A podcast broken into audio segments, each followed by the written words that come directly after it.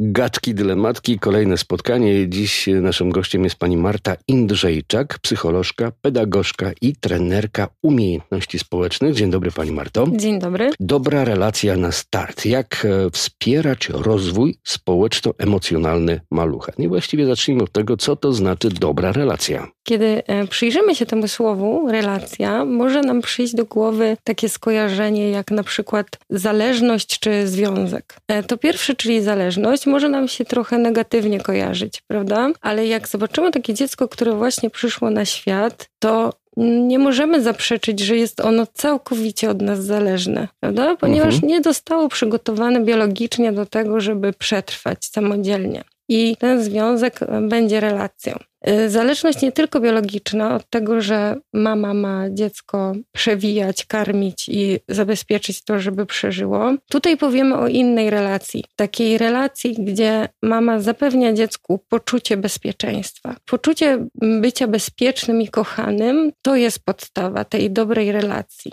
o której my mówimy. Czyli możemy mówić o takiej e, bliskości, tak? Takiej, tak. że to jest bezpieczny taki styl przywiązania. I tak. to jest bardzo ważne na tym wczesnym etapie. Tak, e, bardzo ważne. I ten styl przywiązania będzie nam potem przynosił efekty w życiu dorosłym. On będzie nam pokazywał to, w jaki sposób my będziemy wchodzili w inne relacje. Ten bezpieczny styl przywiązania będzie mówił o tym dziecku, że mama jest dostępna emocjonalnie, że może na nią liczyć, że ona będzie odpowiadać na jego potrzeby adekwatnie, że udzieli mu wsparcia ukoi w cierpieniu, że będzie po prostu odpowiadała na jego potrzeby. Mhm, ale wracając jakby do tych najwcześniejszych takich e, relacji, to niejednokrotnie e, słyszymy albo od mamy, albo od teściowej, albo od babci, nie noś, bo się przyzwyczai. Tak? To teraz bym chciał właśnie porozmawiać o tej magicznej mocy, to się tak fachowo nazywa, responsywności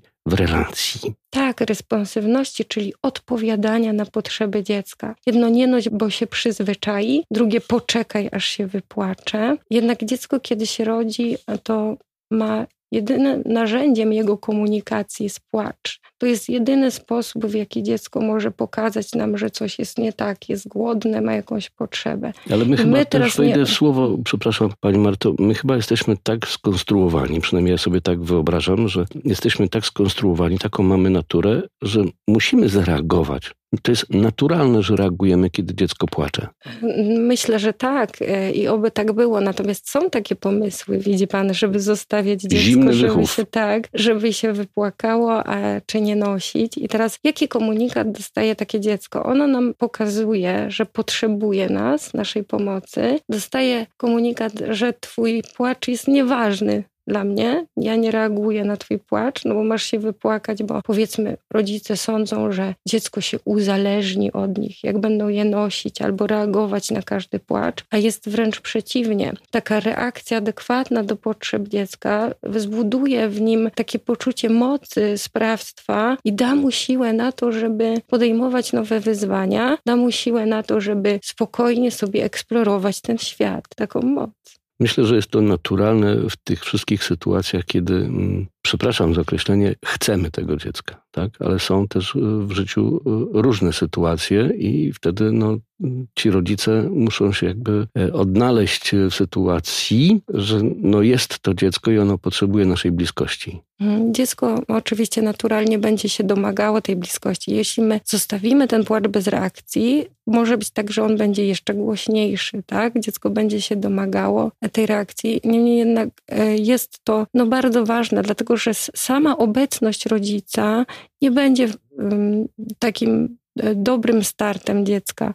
Potrzebny jest rodzic, który jest obecny emocjonalnie, który jest przy dziecku, który reaguje na jego potrzeby. Mhm. Zauważa je. Zauważa i reaguje. Zauważa i czasem z czasem też nazywa, nadaje im znaczenie. To znaczy pokazuje dziecku, że ty teraz płaczesz, bo na przykład zobacz, byłeś głodny, tak? Dziecko nazy- uczy się nazywać te swoje potrzeby i przez to ten wielki świat zagrażający mu, który mu się jawi w ten sposób, staje się dla niego mm, takim miejscem bezpiecznym, zrozumiałym. Mhm. Porozmawiajmy teraz o etapach rozwoju umiejętności y, społecznych. To jest okres noworodkowy, niemowlęcy, poniemowlęcy, bo to jest też taki termin, i przedszkolny. Tak, no okazuje się, że dziecko jakby rodząc się, przychodząc na świat i wchodząc w interakcję już z rodzicami, już zaczyna te umiejętności swoje społeczne kształtować. Pierwszą osobą, która ma wpływ na rozwój tych umiejętności jest ten rodzic, który właśnie odpowiada. Dzieje się to bardzo naturalnie, dlatego że przy różnych mm, czynnościach pielęgnacyjnych, przy karmieniu, na przykład mama ma kontakt wzrokowy ze swoim dzieckiem, mhm. dziecko patrzy na twarz. I okazuje się, że już koło szóstego, ósmego tygodnia życia to dziecko będzie na tą twarz reagowało takim uśmiechem społecznym, tak? Czyli będzie odróżniało twarz e, od innych obiektów, tak? Będzie już reagowało na to, że jest w kontakcie, tak? Z czasem pojawi się kontakt wzrokowy z rodzicami, tak? I dziecko już w, drugiej połowie pierwszego roku życia e, będzie budowało właśnie tą więź z najważniejszym opiekunem. Kiedy ten opiekun będzie znikał z pola widzenia, będzie go szukał. Już dziecko w tym okresie jest troszeczkę mobilne, będzie go poszukiwało w przestrzeni, w otoczeniu. Musimy wiedzieć, że to jest normalne. Normalnym zjawiskiem również w rozwoju będzie tak zwany lęk separacyjny, czyli mm, takie przygnębienie, czy wręcz protest pojawiający się w sytuacji, kiedy ta mama, ten obiekt przywiązania znika z pola widzenia, tak? I mhm. właśnie te dzieci, które będą bezpiecznie przywiązane, one będą sprawdzały, czy ta mama jest, dlatego że ona jest też dla nich punktem odniesienia do tego, co jest bezpieczne, co nie. Dziecko będzie zerkało na mamę, jak spotka nowy przedmiot i będzie sprawdzało, jak mama reaguje, czy to jest bezpieczne, czy nie a z drugiej strony bezpiecznie przywiązane dziecko będzie sobie swobodnie tą przestrzeń eksplorować. Czyli sprawdza, czy ta mama jest, bo jej potrzebuje, ale bezpiecznie też e, sobie bawi się i poznaje świat. Dlatego to jest takie ważne. No, ważne, ale myślę, że jest to e, wiedza, e, którą dopiero trzeba zgłębiać. Tak? E, pewne nasze odruchy są naturalne, tak jak mówiliśmy, ale też trzeba umieć je nazwać, żeby to wszystko było bardziej świadome. Mhm. I potem, bo tutaj powiedzieliśmy o takich bardzo małych dzieciach, nie? Potem, kiedy mhm. już pojawia się taka, powiedziałabym, no, podstawa tych umiejętności społecznych, czyli komunikacja, dziecko zaczyna mówić tam pierwsze słowa swoje, tak, wypowiedzieć opowiadać, czy komunikuje się za pomocą gestów z otoczeniem, to pojawia się taka interakcja naprzemienna już po pierwszym roku życia. I dziecko chętniej, co prawda, bawi się z dorosłym, ale będzie już miało jakby zainteresowanie innymi dziećmi, tak? Ale będzie to jeszcze zabawa równoległa, czyli nie taka wchodzenie w interakcję, tylko ja się bawię obok ciebie. I też ważne, żeby rodzice wiedzieli, że to też jest jakby jeszcze normalne, tak? Do tego wieku przedszkolnego, że dzieci nie, nie, nie wchodzą w taką interakcję pełną. Gdzieś już to się pojawiało w mhm. naszej rozmowie, ale co sprzyja naturalnym procesom i jaka jest rola rodzica w tym? Rola rodzica to ja zawsze mówię trochę nie przeszkadzać, tak? Nie dawać e, może za dużo bodźców, e, ale też wspierać. Po pierwsze odpowiadać na potrzeby dziecka, to znaczy uznawać to, że dziecko e, może e, mieć takie, a nie inne reakcje i tak jak powiedziałam, nazywać je. Rodzic może też e, wspierać przez zabawę. Zabawa jest najbardziej e, naturalną taką aktywnością dziecka i wiedząc w jaki sposób ta zabawa się rozwija, jak wpływa na, mm, też na, na poziom intelektualny dziecka, może dostarczać odpowiedniego e, typu bodźców. Czyli wiadomo, że dla takiego maluszka, noworodka czy tam niemowlaka to będą bardziej takie stymulacje sensoryczne. Później już powolutku będzie pojawiała się na przykład zabawa funkcjonalna, to znaczy dziecko odkrywa, że jak ja mam auto, to ono jeździ, tak? Nie będę nim uderzać o ścianę, tylko to auto ma swoją funkcję. Ono na przykład jeździ i później pojawiają się takie zabawy tematyczne. To są takie ulubione zabawy przedszkolaków, na przykład w lekarza, w, w mhm. panią kasjerkę, tak? I to, I to będzie ta stymulacja umiejętności społecznych, czyli bycie w interakcji. Też dawanie takich możliwości do kontaktu z innymi ludźmi, no bo my się uczymy tych umiejętności społecznych przez odniesienia społeczne, czyli do tego, im więcej mamy doświadczeń, widzimy, jak reagują ludzie, jak oni się zachowują. A dziecko bardzo szybko uczy się naśladowania. To jest taki skrót do nauki, tak? Mhm. Bo, bo szybciutko zaczyna naśladować rodziców inne dzieci. Dlatego im więcej dostarczymy dziecku tych bodźców społecznych, czyli możliwości kontaktu, tym lepiej. A jeśli, jeśli dziecko tak notorycznie niszczy zabawki, to czekać aż z tego wyrośnie, czy iść do specjalisty? No, e, może, że niszczy, niszczy zabawki. E, ja myślę, że tak, że... Widać jakąś taką mhm. złość po prostu. Mm, aha, że dziecko mm powiedzmy nie radzi sobie z emocjami. No to oczywiście ja zawsze mówię, że rodzic jest najlepszym specjalistą od swojego dziecka. Jeżeli tylko go coś niepokoi, jeżeli dziecko na przykład zachowała się w jakiś sposób i to zachowanie z jakiegoś powodu się zmieniło, jeżeli rodzic widzi, że te reakcje emocjonalne są nieadekwatne, e, takie, że rodzic czuje, że to jest za dużo, że się dzieje coś niedobrego, jeżeli rodzic sobie sam nie potrafi poradzić, nie wie jak reagować, to zawsze warto udać mhm. się do specjalisty. No i wreszcie, jak nie przeszkadzać dzieciom w drodze do samoregulacji. To się gdzieś no łączy właśnie, z tym. tak, z tymi emocjami, bo mm, dziecko przychodząc na świat ma niedojrzały układ nerwowy i mm, no, cały proces dojrzewania będzie polegał na tym, że dziecko będzie się uczyło swoich emocji. Po pierwsze uczyło, co czuje, tak, czyli e, że jestem teraz zły, tak, albo smutny i kiedy nauczy się już e, tego, co czuje, żeby to rozpoznać, e, będzie miał możliwość znalezienia na to sposobu, że ja jestem zły i co teraz na przykład mogę z tym zrobić. Teraz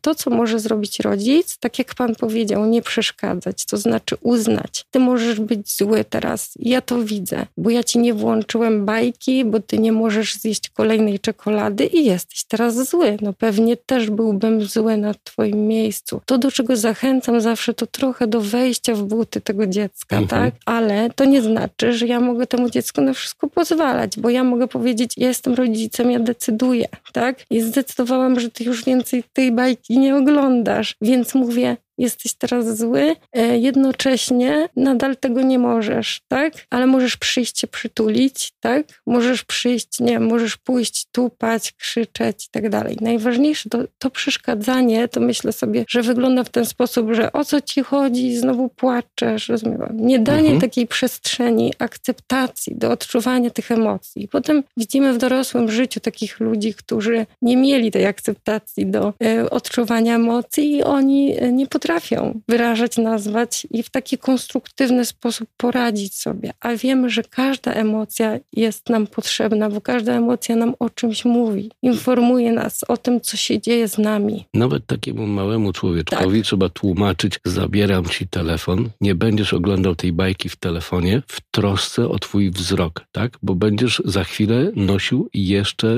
no, mocniejsze okulary. Tak, do tego jeszcze powiedzieć jednocześnie rozumiem, że to cię złości złości, mhm. bo ci to zabrałem. Złość cię to i co możemy zrobić z tą złością. Tak? Mhm. To teraz y, przykład y, samolotowy będzie o zasobach y, rodzica, czyli komu pierwszemu założyć maskę w samolocie. Tak, bo ja bardzo lubię tą metaforę, bo teraz co ma zrobić ten biedny rodzic? Rodzi się dziecko. To dziecko trzeba reagować, być responsywnym rodzicem, tak? reagować na jego potrzeby. To dziecko ma różne stany emocjonalne, a rodzice są taką gąbką, która odbiera to wszystko. I teraz, żeby rodzic dobrze reagował, e, żeby wspierał to dziecko, to musi przede wszystkim zadbać o siebie. To jest jak z tą maską w samolocie. Mhm. Najpierw... Najpierw zakłada maskę rodzic, a potem zakłada dziecko. Niesamowicie jest to ważne. E, często, szczególnie wydaje mi się, że kobiety o tym zapominają, że muszą najpierw zadbać o siebie. Że zadbanie o siebie to nie jest egoizm, tylko